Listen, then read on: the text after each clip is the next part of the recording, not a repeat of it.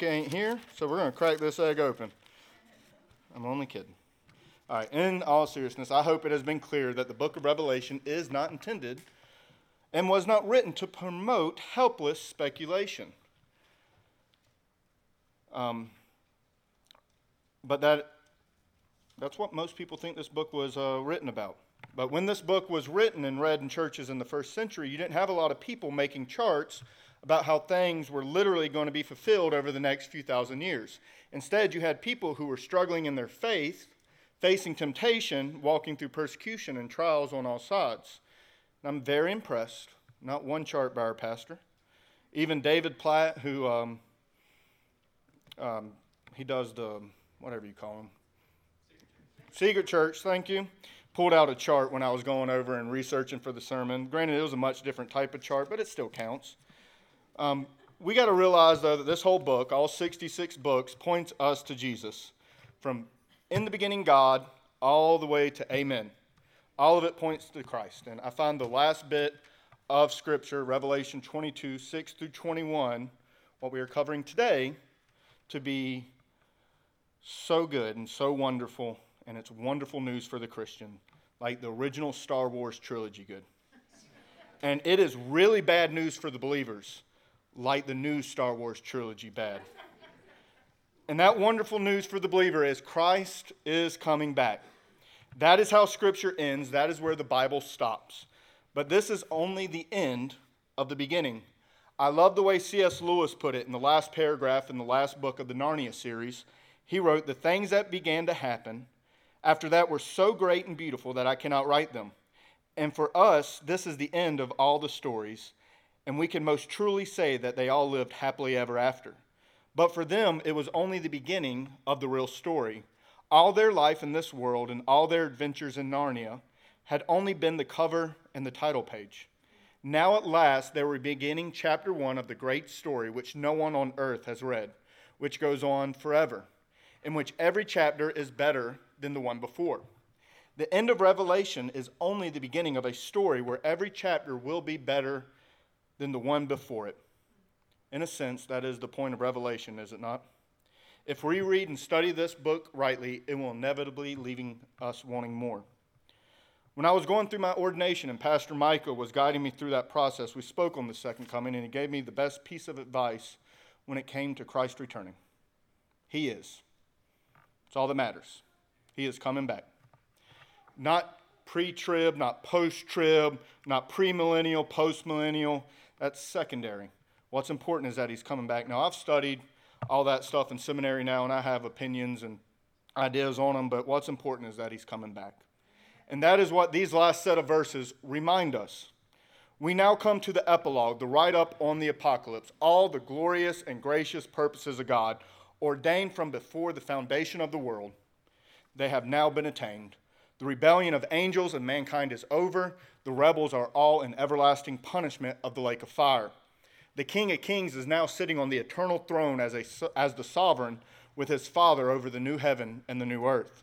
The redeemed, the glorified saints, bought by the slain Lamb, are now in their resurrection bodies, dwelling in the glory of the new heaven and the new earth, and particularly living in the new Jerusalem, the heavenly city and God's glory fills it with bla- blazing light, starting from inside the diamond holy city and splattering its beauty throughout the whole new heaven and new earth. Light, beauty, holiness, joy, the presence of Christ and the Father. Worship and praise, service, likeness to Jesus are all the realities of this eternal state. Come, Lord Jesus. That is what we as believers should be crying out in our time together, we are going to read and examine the last 16 verses of this wonderful and amazing revelation of Jesus. We are going to read Revelation 22, 6 through 21 together. And since Pastor Micah has kept y'all seating, y'all can stay seated as we read this word. Just sit in reverence to God's holy word, in verse, starting in verse 6. And he said to me, These words are trustworthy and true, and the Lord, the God of the spirits of the prophets, has sent his angel to show his servant what soon must take or what must soon take place. And behold, I am coming soon. Blessed is the one who keeps the words of the prophecy of this book. I, John, am the one who heard and saw these things. And when I heard and saw them, I fell down to worship at the feet of the angel who showed them to me. But he said to me, You must not do that. I am a fellow servant with you and your brothers, the prophets, and with those who keeps the words of this book. Worship God. And he said to me, Do not seal up the words of the prophecy of this book, for the time is near. Let the evildoer still do evil, let the filthy still be filthy, and the righteous still do right, and the holy still be holy. Behold, I am coming soon, bringing my recompense with me to repay each one for what he has done. I am the Alpha and the Omega, the first and the last, the beginning and the end. Blessed are those who wash their robes, so that they may have the right to the tree of life and that they may enter the city by the gates. Outside are the dogs and sorcerers and the sexually immoral and murderers and idolaters and everyone who loves and practices falsehood. I, Jesus, have sent my angel to testify to you about these things for the churches. I am the root and the descendant of David, the bright morning star. The Spirit and the bride say, Come. And let the one who hears say, Come. And let the one who is thirsty come. Let the one who desires to take the water of life without price. I warn everyone who hears the words of the prophecy of this book. If anyone adds to them, God will add to him the plagues described in this book. And if anyone takes away from the words of the book of this prophecy, God will take away his share in the tree of life and in the holy city, which are described in this book. He who testifies these things says, Surely I am coming soon. Amen. Come, Lord Jesus. The grace of the Lord Jesus be with all. Amen. Let's pray. Our Heavenly Father, we come to you, Lord, wanting you to come. Lord, speak, for your servants are listening. May we be focused on you, Lord. May your glory be revealed. May your truths be revealed. Lord, I'm, I'm not Pastor Micah, but I thank you for this opportunity to share your word. We love you and we need you, Jesus. Amen. You may stay seated. All right, the first part, verses 6 through 12, are directed to the Christians, and the latter part is directed to non Christians. And we will get to that, but first I want to, uh, us to dive deep into verses 6 through 12. Remember, as we read in the prologue in chapter 1, the revelation of Jesus Christ, it talks about his second coming. That is the theme of it. And here we find that what our response is to be to that second coming. Now, I got a whole bunch of truths and sub-truths and sub-sub-truths, so just buckle up and enjoy the ride. Kelly, stay awake. But the first thing we must see is the believer's immediate response to Christ's imminent return. These verses we just read give the feeling of a furious rush. Nothing makes that more evident than the fact that he repeats three times, Behold, I come soon. Behold, I come soon. Behold, I come soon. And then down in verse 20, Come, Lord Jesus. It's like he's trying to tell us something, is he not? I don't know your level of Bible study, but if the Bible repeats itself three times in the span of 16 verses, you might want to make note of that. Highlight it or underline it if that's your thing. And as we see, the key word in this text is soon. He is coming soon. You will notice it in verse 7, verse 12, and verse 20. And the term is tachu, for which we get tachometer, which means speed. Like Ricky Bobby speed. I want to go fast. Like I'm coming quickly, I'm coming hastily. I'm coming fast, quick, and in a hurry. And to quote the great Tom Cruise in the movie Top Gun, he has the need, and that need is speed. Three times in the book of Revelation, it states that. Six times. Twice, it is a warning. Chapter 2, verses 5 and 16. He is coming soon with judgment on his mind. Four times it is a promise, a promise of blessing. The three that I read in chapter 22 and the one in chapter 3, verse 11. In all four of those, he is coming to bless. In the first two, he's coming to judge. We also see in ver, uh, chapter 3, verse 3, it reveals he is coming like a thief. That is repeated in chapter 16, verse 15. It means he will come unexpectedly He's coming soon, and he's coming when not expected. That's kind of the point of being a thief. To get in, get out, do it in a hurry so you don't get caught, and be quick so they can't um, prepare and put up a defense. So he's coming soon, and he's sitting, or he's coming soon and like a thief.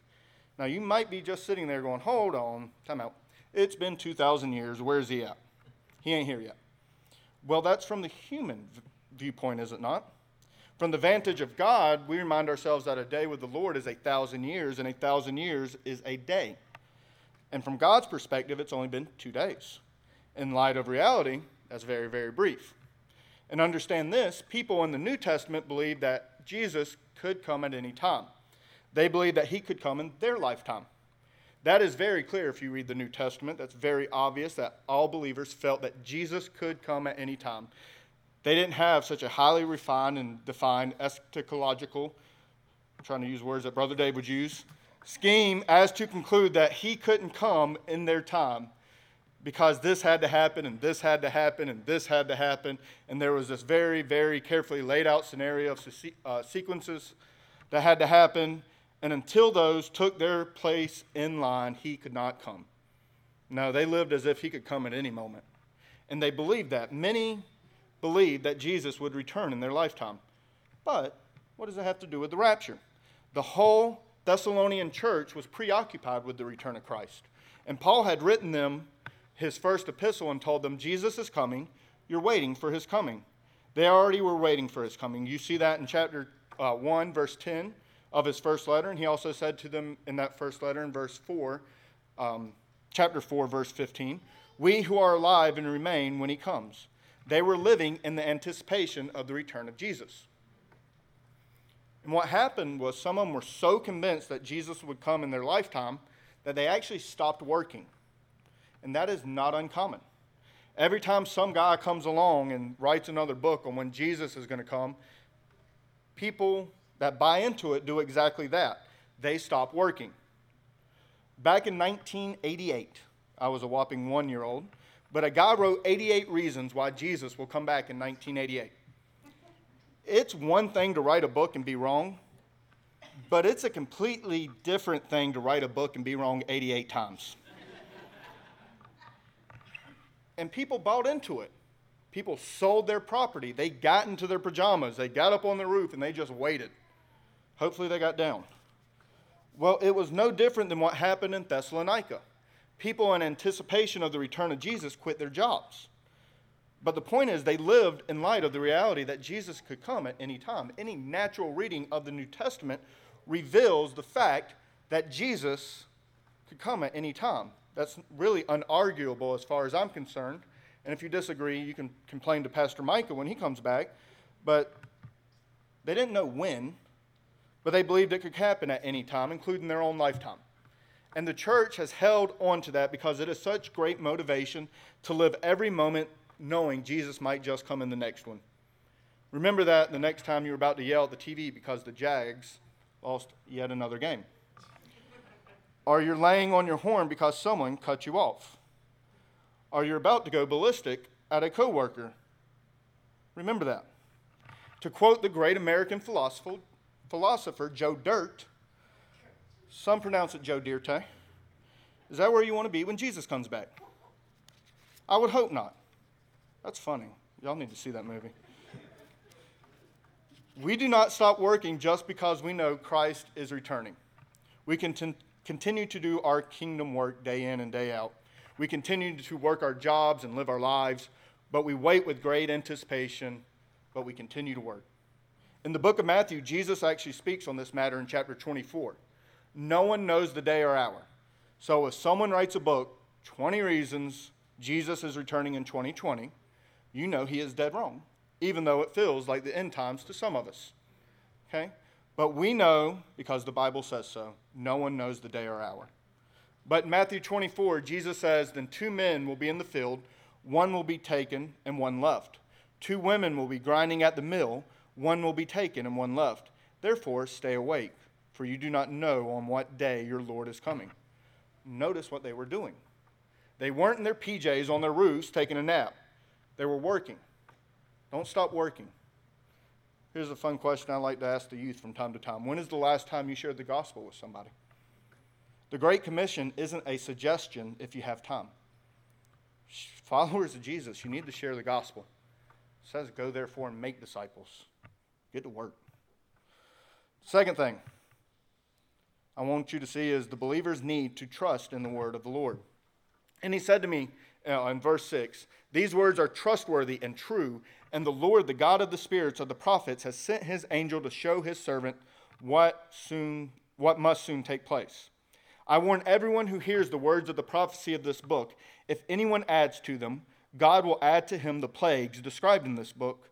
And then verse 19, if anyone takes away from the words of the book of this prophecy, God will take away his share in the tree of life and in the holy city, which are described in this book. The angel is saying, John, what you have seen is reality. These words are faithful and true.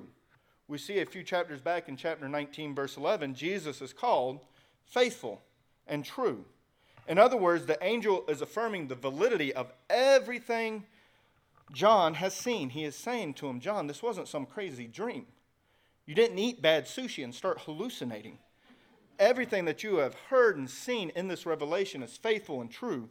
The scenes, the visions, the revelation, the conversations with heavenly creatures have been so startling and so graphic and so unearthly and so supernatural and so frightening and so wondrous and so amazing and so majestic and so transcendent that some might consider them a fantasy.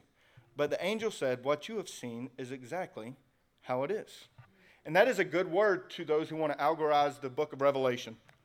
For those who want to shove it way back and make it all happen in 70 AD, it is exactly as John has received it. They are accurate descriptions of accurate events and events to come. And I want you to notice this as well. This is pretty cool. The phrase, the God of the spirits and the prophets. What the angel is saying, this all comes from God. The source of all this information is God. The same God, and this is the important part, who is the God of the spirits of the prophet. That is to say, the same God who moved on the hearts of the Old Testament prophets. The same God who spoke his word through Old Testament prophets is the God who has now revealed this. In other words, this too is equally inspired. And these verses also reveal to us that we are to take nothing from them or add anything to them. We do not Thomas Jefferson the Bible. Did y'all know that? Did y'all know he had his own version of the Bible? He would actually cut out anything that he didn't like. Um, so it was like really small Bible. He, he was a heretic. And understand that heretics and heresy and false, gospel, uh, uh, false prophets they actually start in the church. Heresy is a truth or a twist on the truth of God's word. And one or two things are going to happen in your life. You are either going to bend the word to fit your life, or you will bend your life to align with the holy word of God. And when it comes to false gospels, what, is, what happens is they don't start out that way. They slowly move away from the word of God. And what ends up happening is ultimately your feelings become the authority and they start to deny that you were bought at the cross for a price. And there are some very popular false teachers and false gospels out there. One of the biggest ones is when I hear people say, The God I serve would not do X, Y, and Z. The God I serve would not want me to go through something so difficult. And I always respond, You are absolutely right. Because the God you serve, you just made up. You are not talking about the God of the Bible. The God you actually serve is you. And when people say, my Jesus, I don't know about your Jesus, but my Jesus, no, no. No, no, no, no, no, no. No, no, Scooter. There is only one Jesus, and I'm willing to say that your Jesus does not align with the holy, inerrant, infallible, inspired Word of God. If I had to take a guess. Now, Peter in 2 Peter 2 actually tells us don't be shocked when this happens because it's going to happen, and we see this everywhere in our culture today. And the only way to know that you are dealing with a false teacher or false gospel is to actually know the Bible.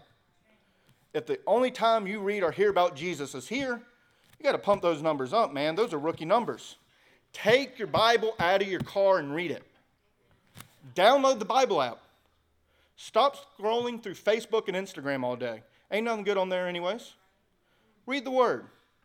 So you can actually know if someone is adding or taking away from the Word of God, and you can deepen and strengthen your relationship with God. And we do not add or take away because why? Because God will take away the tree of life. Now, I'm going to go on a limb and say that these verses are not found in Thomas Jefferson's Bible. I didn't verify it, but I'm going to go on a hunch. And there are a whole bunch of ways adding and taking away looks like these days. And if you aren't careful, you may not even notice them. these false gospels. And very quickly, I just want to identify four. The first one is the prosperity gospel. You can pack a church out if you say, Give to God, and He will give you health, wealth, and happiness. And the ultimate heresy isn't that God wants to prosper you, God does want to prosper you. He just doesn't want to prosper you with cash, candy, and Camaros. He wants to prosper you in a completely different way. And those are, and you know, cash and Camaros, those type of things typically drive a wedge between us and the giver of new life, if we're being honest. But then the second thing, uh, uh, second gospel, false gospel I want to mention is theological liberalism. And the angel is warning about this one, trying to explain away the Bible, theological liberalism. To move away from the authority of Scripture is to move away from God Himself. And every mainline denomination has wrestled over this. And what happens is the Bible says a few things that make us a little uncomfortable.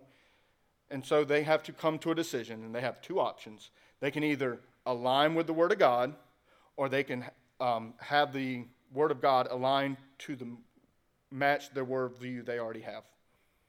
And what will happen when they change the Word of God is you will start to hear this kind of language. And they'll still hang around the Bible, but they'll say things like the Bible contains truths from God or contains words from God. That's going to be what you're dealing with. But what they fail to realize is the Bible is the Word of God. And to move away from the authority of Jesus is to move away from Scripture. And then legalism. Legalism is where we forget the gospel and say, if I obey, then I will be accepted. The things the Spirit has convicted me about, I will condemn you for. Let me give you an example. Is it a sin to drink alcohol? We know it's a sin not to get drunk, or to get drunk. We know it's a sin to get drunk, but is it a sin to drink alcohol? And that is a gray area for some of us, and it's pretty black and white for others. We are Baptist, so we believe Jesus turned water into Welch's. Okay? And what's that old joke? How do you keep a Baptist from drinking at a party? Invite two of them? We do not like to talk about this kind of stuff. Some of y'all are squirming in your pews right now. Are there Christians that should not drink alcohol because of the conviction of the Holy Spirit? Yes and amen. Our family history and medical issues and all that kind of stuff. Absolutely. I don't drink. But if I was to take the Spirit's conviction on my life and place it on the on others for their salvation, I have moved away from the good news of the gospel and the freedom that Jesus has offered each and every one of us. And I have moved into my own law, and that is the heresy of legalism. And the last one I want to identify is Christian self help, where those tips and tricks on how to be a better version of yourself. Problem with those is you aren't in need of a life coach. You're not just a little bad and you can clean up a few things and you're going to be good to go. You need a Savior because you fall short of the glory of God, and only Jesus can solve that. And understand that this is no way an exhaustive list of false gospels. There are a thousand more out there. The similar theme of each one, though, is it takes God off of his rightful throne and places man there. Their goal is not the advancement of the kingdom for the good of the gospel, it is ultimately glory for themselves and advancement of their own kingdom. And according to the Bible, that is what the unrepentant want. They want to be on the throne. They don't want a Lord. Everybody wants a Savior, but nobody wants a Lord over their life. That brings me to the third truth hell is a door locked from the inside. It is ultimately what the unrepentant want. The door is locked from the inside because of the unrepentant. Notice what the angel says about hell in Revelation 22 11. And this might just be one of the most illuminating verses in Scripture about hell. Let the evildoer still do evil, and the filthy still be filthy, and the righteous still do right, and the holy still be holy. The people in hell never repent. They remain filthy. They remain haters of God's authority. Their hearts remain unjust and corrupted. It's a door locked from the inside. Yes, they hate the torment, but they hate the authority of God all the more. C.S. Lewis in The Great Divorce describes a bus trip from hell to heaven where the people from hell who get into heaven hate it and want to go back to hell. German philosopher Friedrich Nietzsche said he'd rather go into nothingness than surrender his will to the God of the Bible. Problem is, he didn't go into nothingness, he went to hell. Some theologians have said that this is what is being communicated by the image of eternal fire and the worm that never dies. Fire represents insatiable desire, and if you leave a fire unchecked, it'll continue to grow. And that's what sin is like if we don't receive Jesus' invitation to save us. Lewis says hell begins with a grumbling mood, always complaining, bitterness, always blaming others. At first, it feels like something distinct from you that you can criticize in yourself and keep contained and stop when you won't. But if you leave it unchecked, it grows and grows until it consumes you. And it becomes part of your personality. You become your grumbling, you become your complaining. Hell is where the sins you went and repent of on earth consume you, burning like a never ceasing fire in your heart. You become your jealousy, you become your insecurity, or your racism, your hate, your pride, your bitterness, your dishonesty, fear, whatever it is. Only Jesus can remove the curse from your heart. And that is when you turn to Him in repentance and faith and cry out for healing. And understand that death represents a line where you become fixed in the decisions you made on earth, and the sins you wouldn't repent of consume you. Let the evildoers still do evil, let the filthy still be filthy. And this is why, by the way, God can't let sinners into heaven. If God let us into heaven with sin, we'd unleash the destructive powers of hell there too. Heaven would be soon filled with rape, pride, violence, dishonesty, treachery, and cruelty. That is why we have to have urgency in sharing the gospel. And if they aren't receptive to the message, they aren't rejecting you, they are rejecting God. Talk to people about coming to know Jesus as Lord and Savior because that is how Revelation ends. It is one final plea from God to come to Him. And that is the fourth truth we see God's final plea given to those who still are rejecting Him. The final section can be divided simply into two points the invitation and the incentives to respond. The invitations start in verse 17 and the uh, incentives throughout 13 through 21. We're going to start with the invitation. In verse 17, it says, The bride, or the Spirit and the bride say, Come. And let the one who hears say, Come. And let the one who is thirsty come. Let the one who desires take the water of life without price. The Spirit is first mentioned, the Holy Spirit, and then the bride, which is the church. They desire the Lord to come because they want to see the end of sin. They want to see the exaltation of righteousness. They want to see the glory of the kingdom. They want to see the majesty of Jesus Christ. They want to see the enemy Satan defeated, sin dealt with, and the eternal glory of God manifest throughout the universe. Both of them crying out, Come. The Holy Spirit wants Jesus to come because he wants the work of redemption completed. The enemies of hell banished. The church wants to be a glorious church, not having spot or blemish or wrinkle or any other such thing, but holy and without blemish. So they cry out to Jesus to come. And then the verse shifts in the middle, and others are invited to say, Come. Anyone who hears the message of the gospel and joins the church and joins the Spirit can say, Come, Lord Jesus. And then he comes to call to sinners. And let the one who is thirsty come. Let the one who desires take the water of life without price. And there is a call for sinners to come, to recognize their need, to see the source of help for that need in Jesus, and to take of the water of life without cost. Salvation comes to those who recognize that their desperate, threatening condition in sin, which here is described as thirst. Jesus is the living water. Taking and drinking of him removes the sin. So there is the invitation come. Come. Come join the Spirit and the church. You don't have to look at the return of the King of Kings as the frightening reality. If you come to Christ, you can long for his reappearing as the Spirit and the church does. Amen. What a wonderful invitation that is. That is the invitation of the unbeliever. Come. But there are incentives to come as well and I'm going to cover two of them. And the biggest and best reason to respond to the invitation is you get God. You get to have relationship with Jesus. Look back at verse 13. I am the Alpha and the Omega, the first and the last, the beginning and the end. And then look down at verse 16. I am the root and the descendant of David, the bright morning star. When you come to Jesus, you get the Alpha and the Omega, the first and the last, the beginning and the end, the root and offspring of David, and the bright morning star. Those are all titles of Jesus, the Son of God, the living Lord, the eternal, infinite, transcendent one, our bright morning star. In the ancient Near East, Jews used the term star to describe a hero. So Jesus is the hero of heroes. the brightest star, the morning star that shines brightly to shatter darkness just before the herald of the dawn. It's not just anybody who's inviting the sinner to come, it is the majestic living Lord of heaven. I am not the inviter, Jesus is. When you share the gospel, you are not the inviter, Jesus is. When we do these things, understand it is Jesus who is working through you.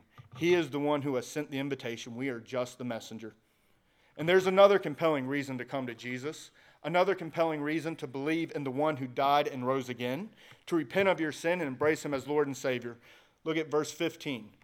Blessed are those who wash their robes so that they may have the right to the tree of life and that they may enter the city by the gates. Blessed are those who wash their robes. This refers to the idea of removing sin, and the only way to remove sin is through the blood of Jesus. 1 Peter 1, verses 18 and 19. These are very familiar, very important verses. And it says, Knowing that you were ransomed from the futile ways inherited from your forefathers, not with perishable things such as silver or gold, but with precious blood of Christ, like that of a lamb without blemish or spot. It is the blood of Jesus Christ, it is the death of Christ, his atoning work alone that can wash away sins. Then the verse goes on to say, Outside are the dogs and sorcerers and the sexually immoral and murderers and idolaters and everyone who loves and practices falsehood. Now, some might read this and say, I am not a dog, I am not a sorcerer, an immoral person, a murderer, an idolater, but that is not the idea. This is not an exhaustive list, it is representative. But outside are the dogs. We have domesticated the dog in our culture. In fact, some of y'all treat your dog better than you treat your kids. You have outfits for them and a stroller so they can lay down while you take them for a walk. I don't understand the logic behind that one, but it's a thing. You look at your dog as a member of your family. You love your dog. But I got news for you your dog doesn't love you back. He loves that you are the bringer of bacon. He loves that you give him food and attention. And you can sit here and say, I'm wrong, but if you were to die in your house by yourself and little Fido got hungry, you just became a Scooby snack. I'm just saying. But they're still better than cats, don't get me wrong. Cats don't even pretend to love you. All right?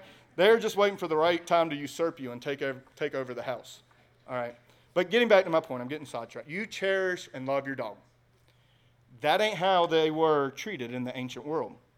They were despicable creatures for the most part, and calling someone a dog was referring to a person of the lowest character. I haven't even made a Georgia joke yet, but it's coming. Dogs in the ancient Near East were not particular about what they did in view of everyone. They had no desire to hide their less desirable functions. Dogs will leave their mark anywhere and everywhere, except on the football field. Dogs were synonymous with the lowest, the scum of the earth. In fact, Jews would call Gentiles dogs, which of course infuriated the Gentiles and demeaned them. This is even found in both the New Testament and Old Testament. Isaiah 56:10 says they are all silent dogs. Other versions say they are all dumb dogs. They cannot bark.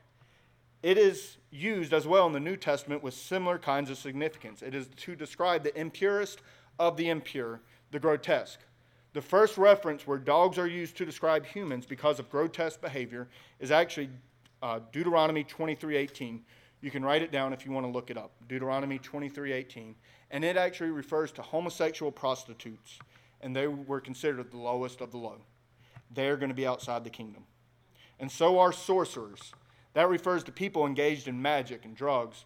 Um, pharmakeia is the word from which we get pharmacy magic was associated with drugs, supposedly to induce some euphoria and some ascent to the deities. It engaged them also in de- demon activity. Outside are immoral persons. Outside are murderers, that's pretty clear. Outside are idolaters, those who worship other than the one true God. Which is why the angel is so quick to stop John from worshiping him, where it says, I fell down to worship at the feet of the angel who showed them to me. But he said to me, You must not do that. I'm a fellow servant with you and your brothers, the prophets, and with those who keep the words of this book. Worship God. Outside is everyone who loves and practices lying. And this isn't the only representative list in the Bible. 1 Corinthians chapter 6 says, Do not be deceived. neither sexually immoral, nor idolaters, nor uh, adulterers, nor men who practice homosexuality, nor thieves, nor the greedy, nor drunkards, nor revelers, nor swindlers will inherit the kingdom of God. Galatians chapter 5 has another such list.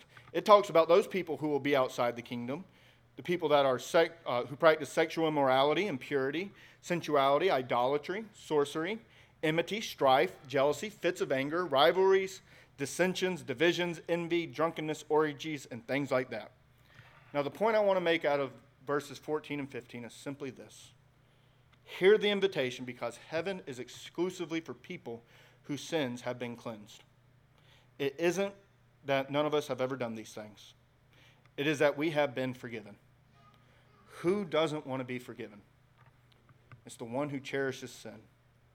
If it is unforgiven, if you do not come to the foot of the cross and embrace Jesus, you will die in your sin. And Jesus in John 7, where I go, you cannot come.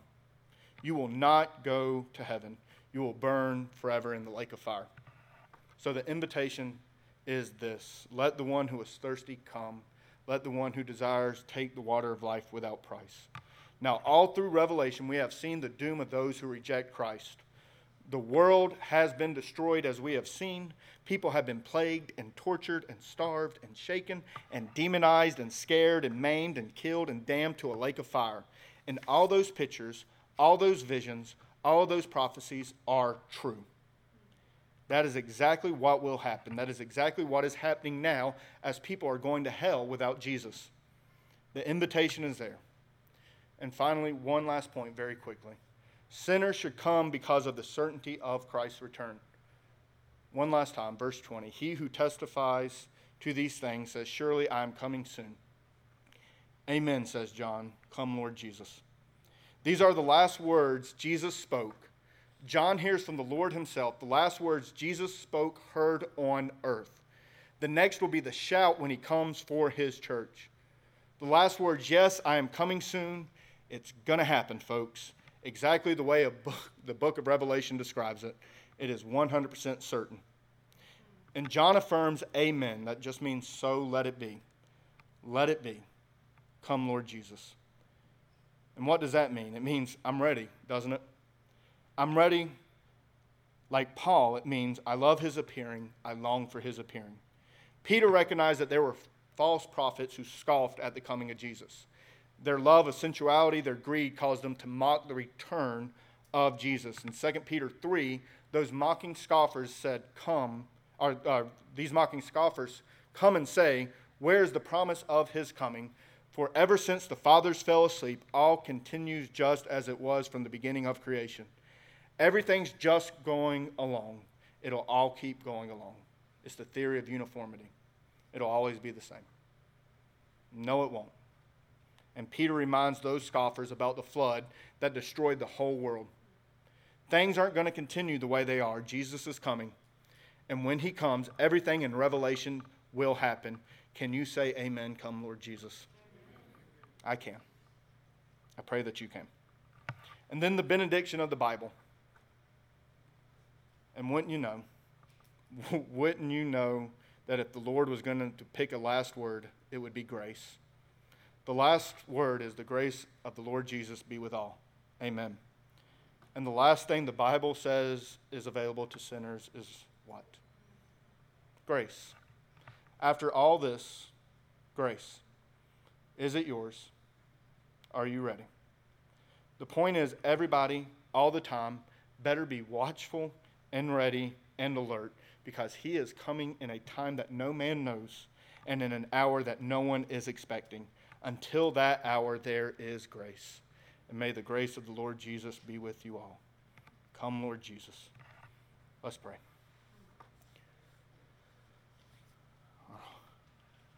Our good and gracious Lord. Come. Come, Lord Jesus. Lord, you have invited us to say come, and we say come. For those that do not have a personal and real relationship with you, Lord, may they come and drink from the water of life. May we live with anticipation that you are coming back, that we will move with urgency in our kingdom work upon your arrival. Lord, may you have been glorified through all of this. We love you, we need you, and we long for your return. Amen.